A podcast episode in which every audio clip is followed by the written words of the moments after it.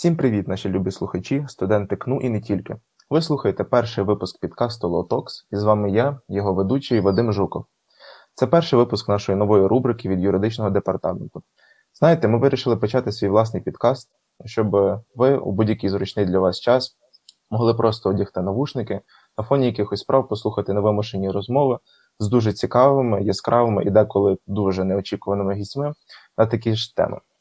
Отож, перший гість нашого підкасту це мій хороший друг, студент третього курсу ІП, голова юридичного департаменту СПУ і просто крутий чувак Дмитро Чернега. Діма, привіт. Е, Привіт.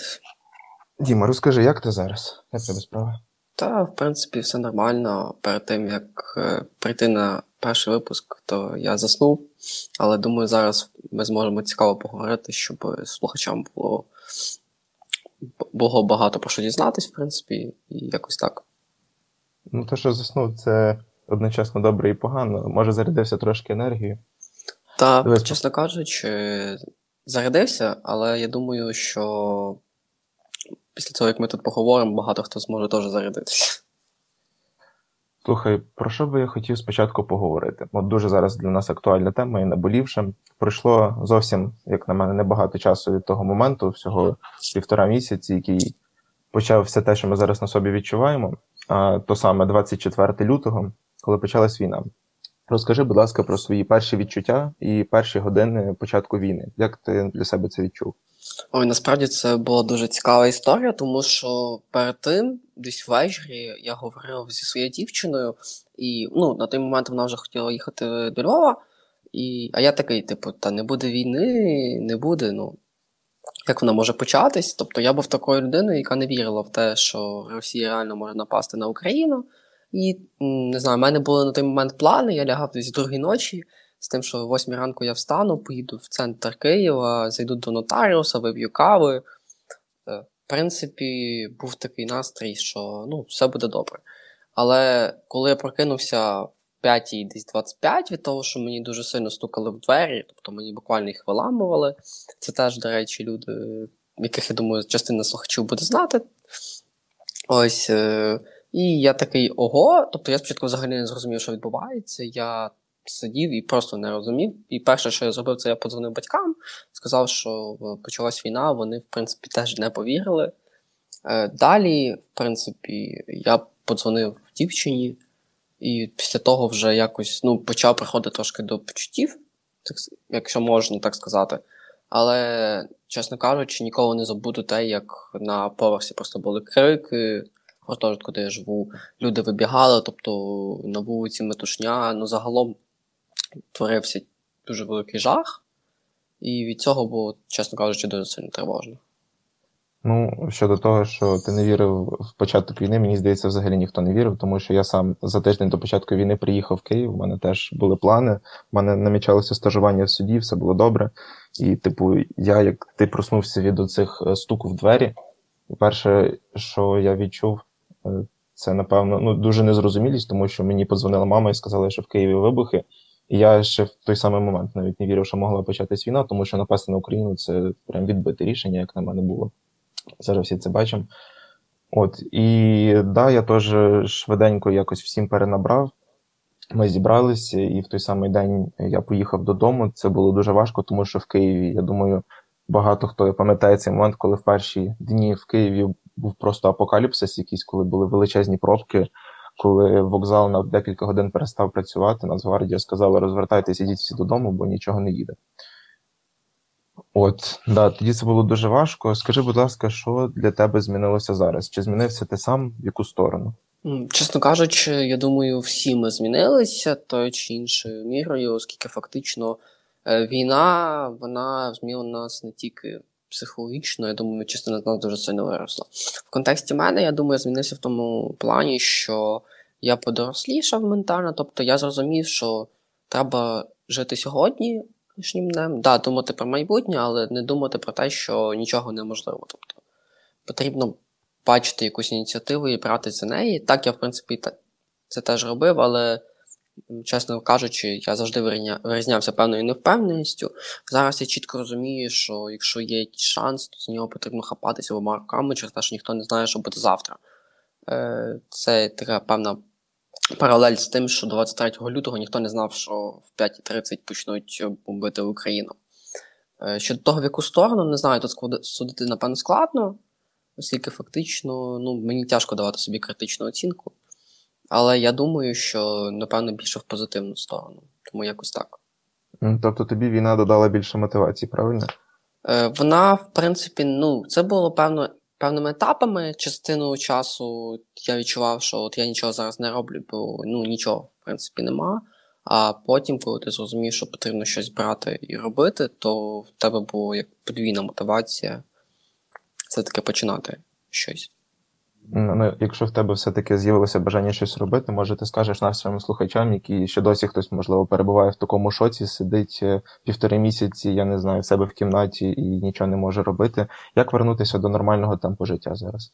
Насправді це доволі складне питання, тому що я не психолог взагалі. Е, мені складно давати якісь такі поради. Е, від себе, я думаю, почніть з найпростішого. Там, не знаю, якщо у вас ніколи не було звички зранку заправляти ліжко, то почніть з цього. Після того, якщо ви, наприклад, п'єте каву, але, наприклад, робите це нерегулярно, то почніть, наприклад, не знаю, е, в певний момент регулярно якось там, наприклад, зранку в визначений час. Тобто це допоможе вам якось концентруватись на певному такому міні-міні завданні. Е, якщо якщо можна повернутися, це не знаю, попробуйте поговорити з друзями.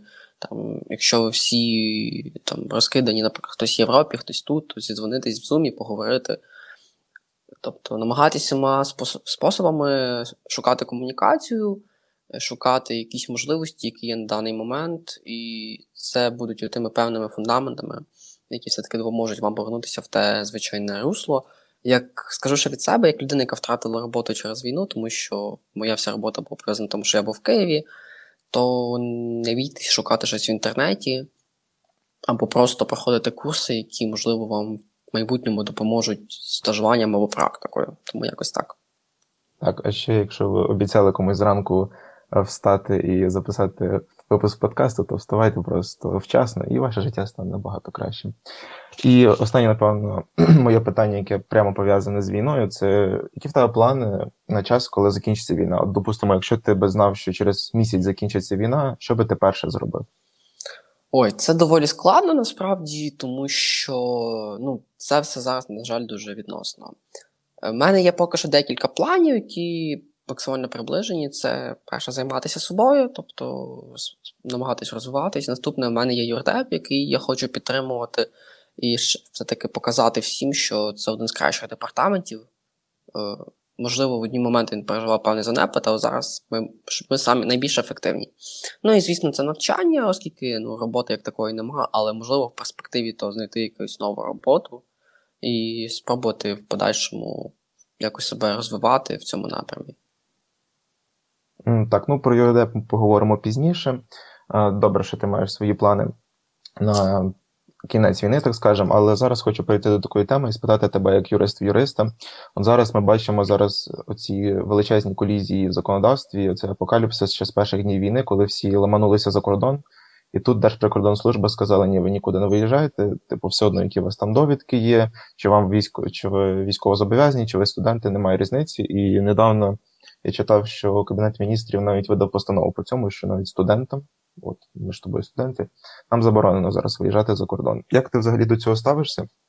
І як ти думаєш, чи це велика проблема, і чи це потрібно якось вирішувати? Е, чесно кажучи, ставлюся до цього максимально негативно з точки зору того, що ну, це просто нелогічні рішення. Е, повернусь, напевно, трішки назад. 29 ж березня було прийнято зміни в постанову про перетин кордону коли студентам дозволявся виїзд. Е, і ця постанова мала прийти в дію 1 квітня. Тобто, і 1 квітня Кабмін знову зібрався, прийняв ще одні зміни від 2 квітня, коли студентам все-таки заборонили виїзд за кордон. Чому це негативно? Тому що я вважаю, що ну, коли ви, наприклад, забороняєте українським студентам виїжджати за кордон, але лишаєте певну лазейку для тих, хто навчається за кордоном, ну, це несправедливо по відношенню до тих, хто все-таки вибрав, щоб вчитися тут і приносити користь своїй державі тут. Ще тоді, коли, наприклад, не було воєнного стану. Щодо того, як з цим загалом бути, то, на мою думку, мені здається, все-таки, можливо, ці зміни будуть переглянуті Кабінетом міністрів. оскільки ну, це дуже нелогічно. Як ми бачили, наприклад, дехто в Фейсбуці кидав, що військкомат повинен видавати дозвіл на перетин кордону, там різні довідки. В більшості випадків військкомати взагалі про це не знають, якщо це брати регіональні якісь військкомати, ніколи про це не чули, не бачили. Там посилались на лист головнокомандуючого, в принципі, міфічний лист, який ніхто ніколи теж не бачив, не чув і не знає, що це таке загалом є. Щодо довідок, то так само дуже цікава ситуація, тому що, наприклад, всі, хто не закінчив військову кафедру, наскільки я особисто розумів, вони не є військово зобов'язаними, тобто вони є призовниками і підпадають під статтю 17 там, закону України про військовий обов'язок. А оці довідки, які, до речі, теж військомати не видають, вони посилаються на статтю про мобілізацію, а відповідно мобілізованими можуть бути тільки військово зобов'язані особи. А, І тут виходить колізія, що студент не є військово зобов'язаним, він так само не може отримати штамп, наприклад, в деяких військоматах, тому що просто немає комунікації між службами, і відповідно не може виїжджати за кордон, виїхати за кордон. Чому так, насправді не знаю, для чого це було зроблено, теж викликає великі сумніви. Ну тут повністю погоджуюсь, проблеми величезні. Якщо в когось з наших слухачів виникнуть проблеми, ви можете без проблем написати нам в бот зворотнього зв'язку юридичного департаменту. Ми постараємось вам допомогти, чим можемо, наскільки наші можливості, але от про військомати регіональні у мене навіть була історія. До мене звернувся студент і сказав, що у нього оформлена академічна відпустка, і він не знає, чи він підпадає під призов чи ні. Я порився в законодавстві, зрозумів, що там точно відповіді я не знайду, і вирішив напряму спитати у працівників військомату. Як виявилося, ні такий варіант, ні варіанти якихось дрібних довідок вони тупо не розглядають, тому що вони самі не в курсі, що такі випадки існують, і вони просто від гріха подальше відмовляються від будь-яких таких ситуацій. От так, це біда безсумнівно. Е, Стосовно виїзду, хочу ще тебе спитати, чи були в тебе Е, думки, щоб ти виїхав за межі України, і можливо, чи ти зараз це плануєш зробити? Е, насправді, ну, момент, коли от кінець лютого, початок березня були найбільш активні бойові дії. Е, ну, була думка така, що якщо ну, може бути, що все-таки будуть негативні якісь дії щодо того, що от я повинен так само йти воювати то я, звісно, не думав про те, що потрібно виїжджати через те, що війна. Е, щодо на даний момент, я думаю, в принципі, є дуже велика кількість програм по академічній мобільності, і якщо, наприклад, ну, моя, мій рідний університет не зможе мені надавати ту освіту, яку, наприклад, той рівень, який мені потрібен, то чому ні?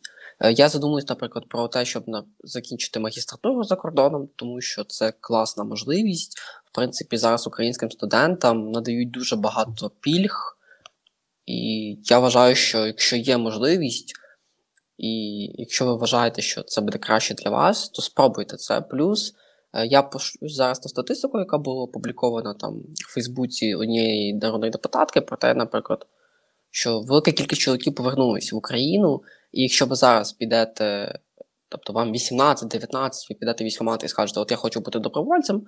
Якщо вам попадеться, в принципі, доволі адекватний військомат, вас, скоріше за все, розвернуть, тому що територіальні оборони переповнені, е, і комплектація зараз в більшості військоматів, військовозобов'язаних так само досягає майже 100%, тому вас, скоріше за все, розвернуть.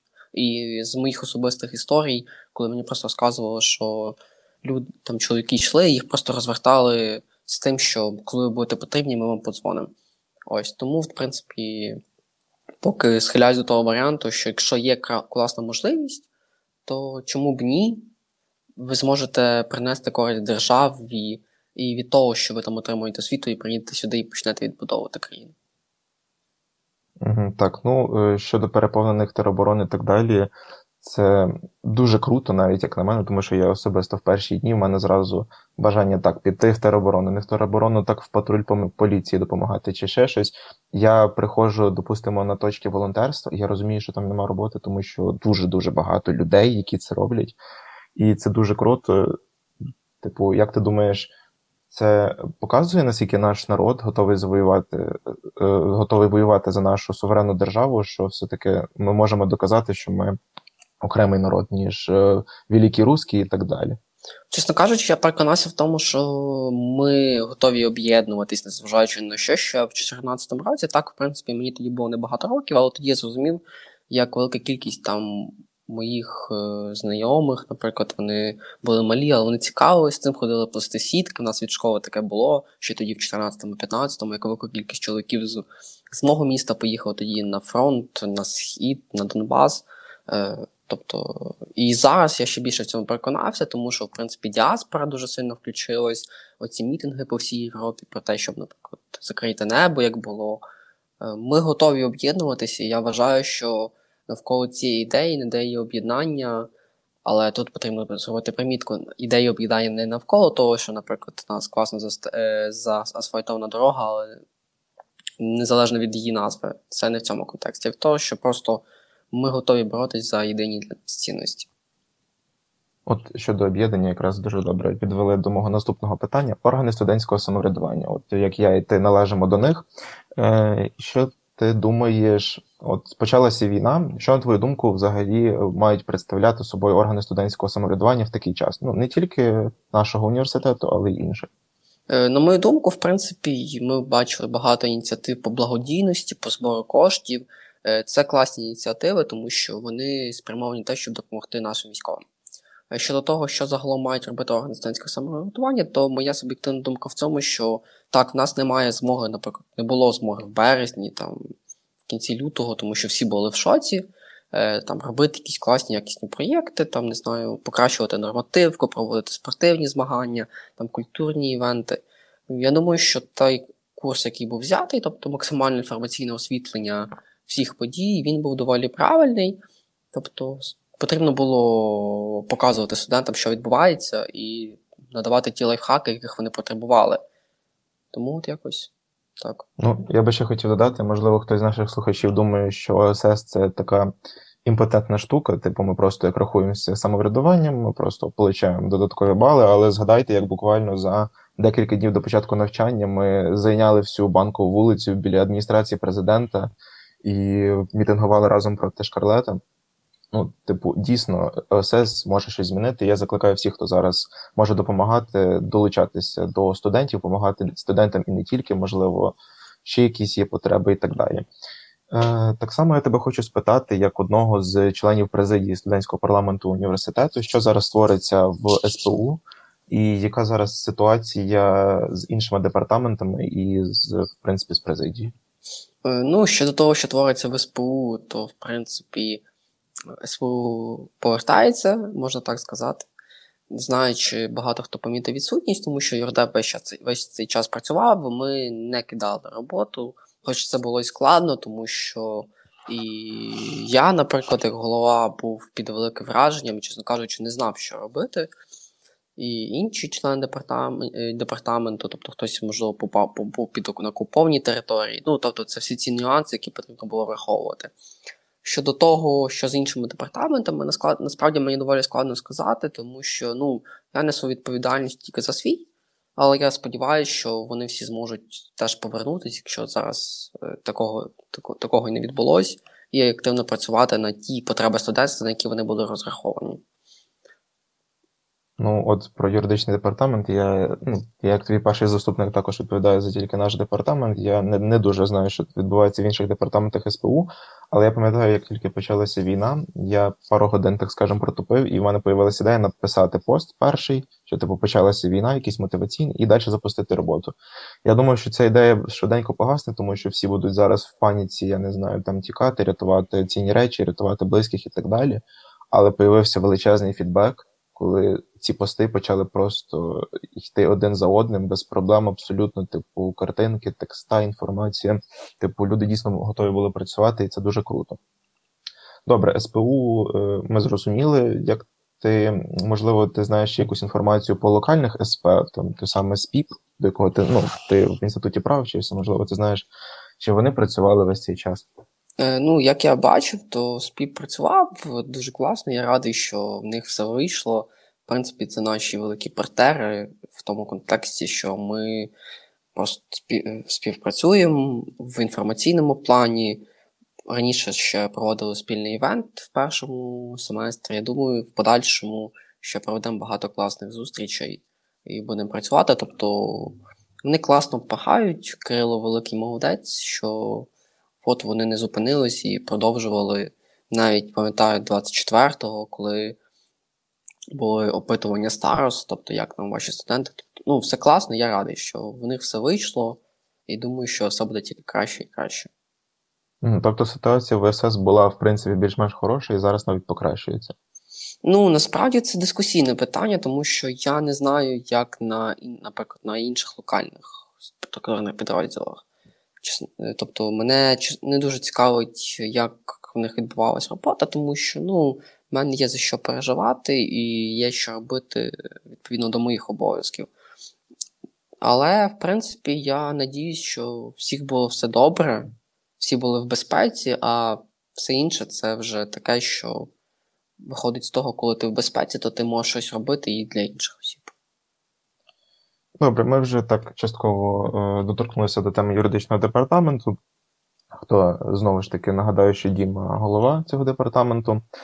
Е, як ти думаєш, чи сильно війна переламала роботу департаменту, чи була інтенсивніша робота до початку війни, і чи він трошки застопорився, коли почалася війна, чи навпаки почав більш якісний контент видавати? Ну насправді юрдеп раніше і зараз це, на мою думку, два різних юрдепи, тому що більшості юрдеп сприймало як такий, що займається процесуальною роботою, тобто більше про процеси, там написати правки, написати положення.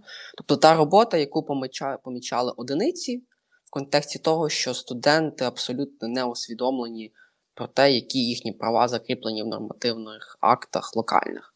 Чому це так? Тому що їм здається, що це не насправді не настільки важливо, і для чого це знати, і мало взагалі хто про це усвідомлює. Тобто це певна ніша е, і певні такі малі категорії людей, які загалом цим цікавляться і цим живуть. Е, після війни, ну тобто, як після війни, то після початку е, нового російського вторгнення. Юртеп трішки перекваліфував свою роботу і почав робити проєкти. Так, звісно, вони були спрямовані на інформаційне в інформаційному полі, але все-таки це були два проєкти, на мою думку, не в класичному розумінні цього слова, але вони були, і вони були не про процес, який ніхто не помічає, а саме про конкретні дії, які допомагали багатьом. Ем, Так, ну дивися, Наскільки всі помітили, юридичний департамент трошки став більш інформаційне русло працювати. Скажи, будь ласка, чи пропадає якась частина контенту після закінчення війни? Е, чи ми все-таки повернемось до цього процесуального процесуальної цієї функції, чи далі будемо випускати нові рубрики і той самий підкаст, чи буде жити далі? Е, на мою думку, я не вважаю, що нові рубрики мають пропадати. Це просто та ніша, яку ми теж можемо зайняти у своїй діяльності, яку раніше ми не займали. Щодо процесуальних, то так, ну але в нас є поділ на різні відділи, і кожен може займатися своєю роботою, відповідно. Хтось буде писати правки, хтось буде записувати подкасти, хтось там буде, не знаю, писати пости. Ну, як і було, просто, можливо, ніхто не знав внутрішньої кухні, але так, у нас був відповідний поділ, і кожен займався своєю справою. Але я все-таки вважаю, що. Ми повинні писати правки, тому що це важливо для того, щоб наша робота якісно була прописана. Так, є проблема усвідомленості, і чи взагалі це потрібно, але, на мою думку, це все можна виправити. Ну і, звісно, потрібно займатися іншими проєктами, які будуть реально приносити користь. Добре, і напевно з останніх таких е, тем, яких би я хотів обговорити, це навчання і дії адміністрації університету. Пам'ятаєш, Е, перший день, коли почалася війна, скажи, ти пішов на пари чи ні? Чесно кажучи, в перший день, коли почалась війна, я подумав, що мені робити далі, а не про те, як піти на пари.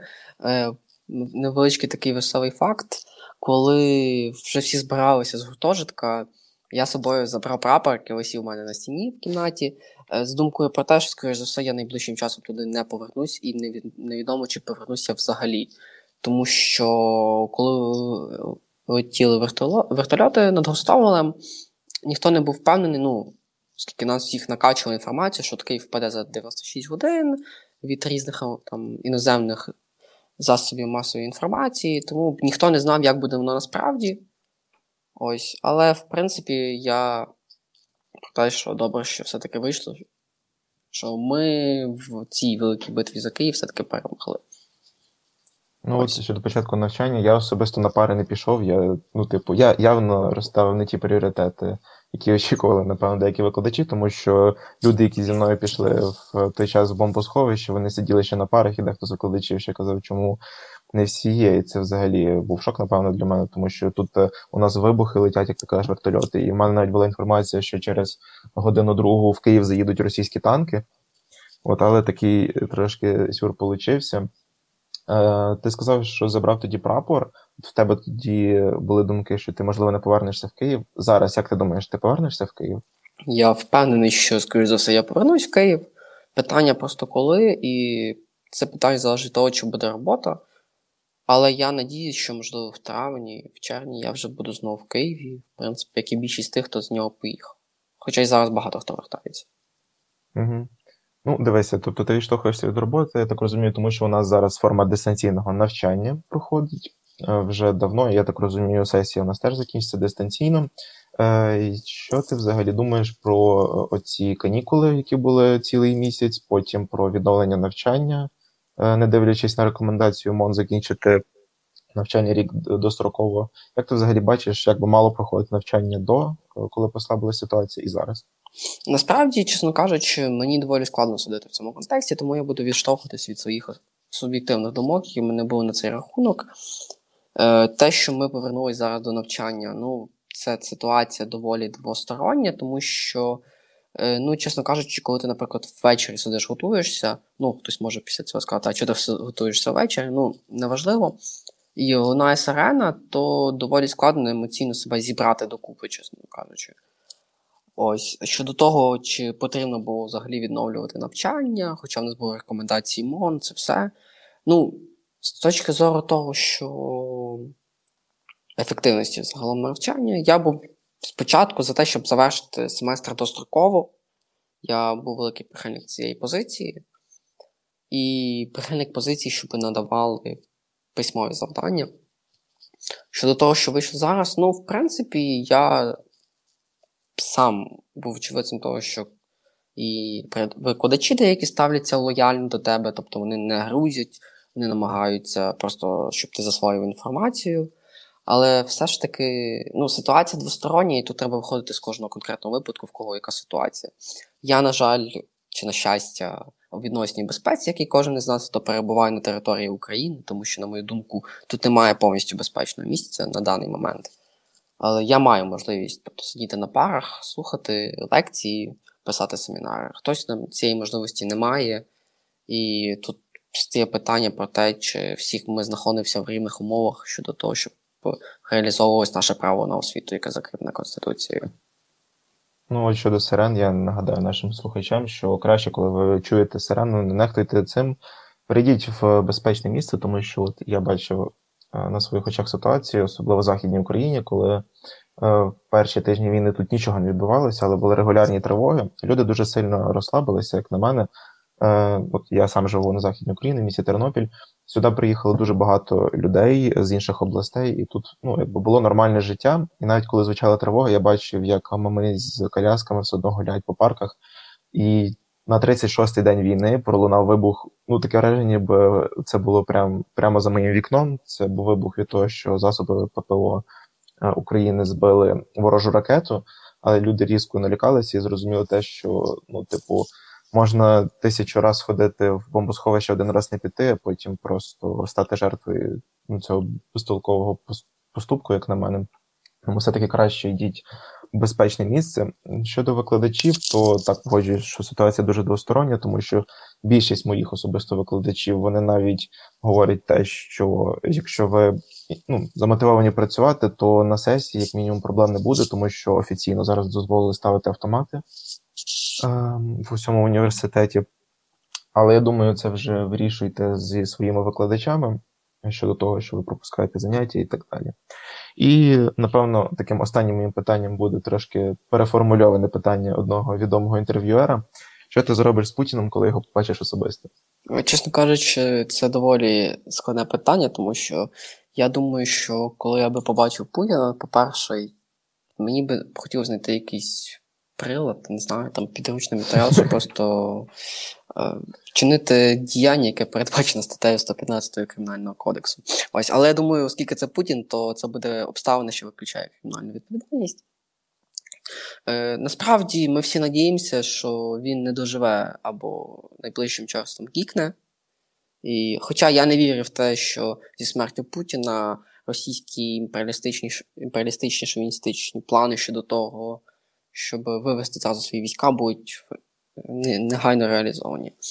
Я, Тому що Путін це просто представник того суспільства, яке його вибрало. Тобто кожен народ е, достойний свого правителя, як звучала одна цитата, тому я думаю, що з його смертю нічого такого не зміниться в загальній парадигмі.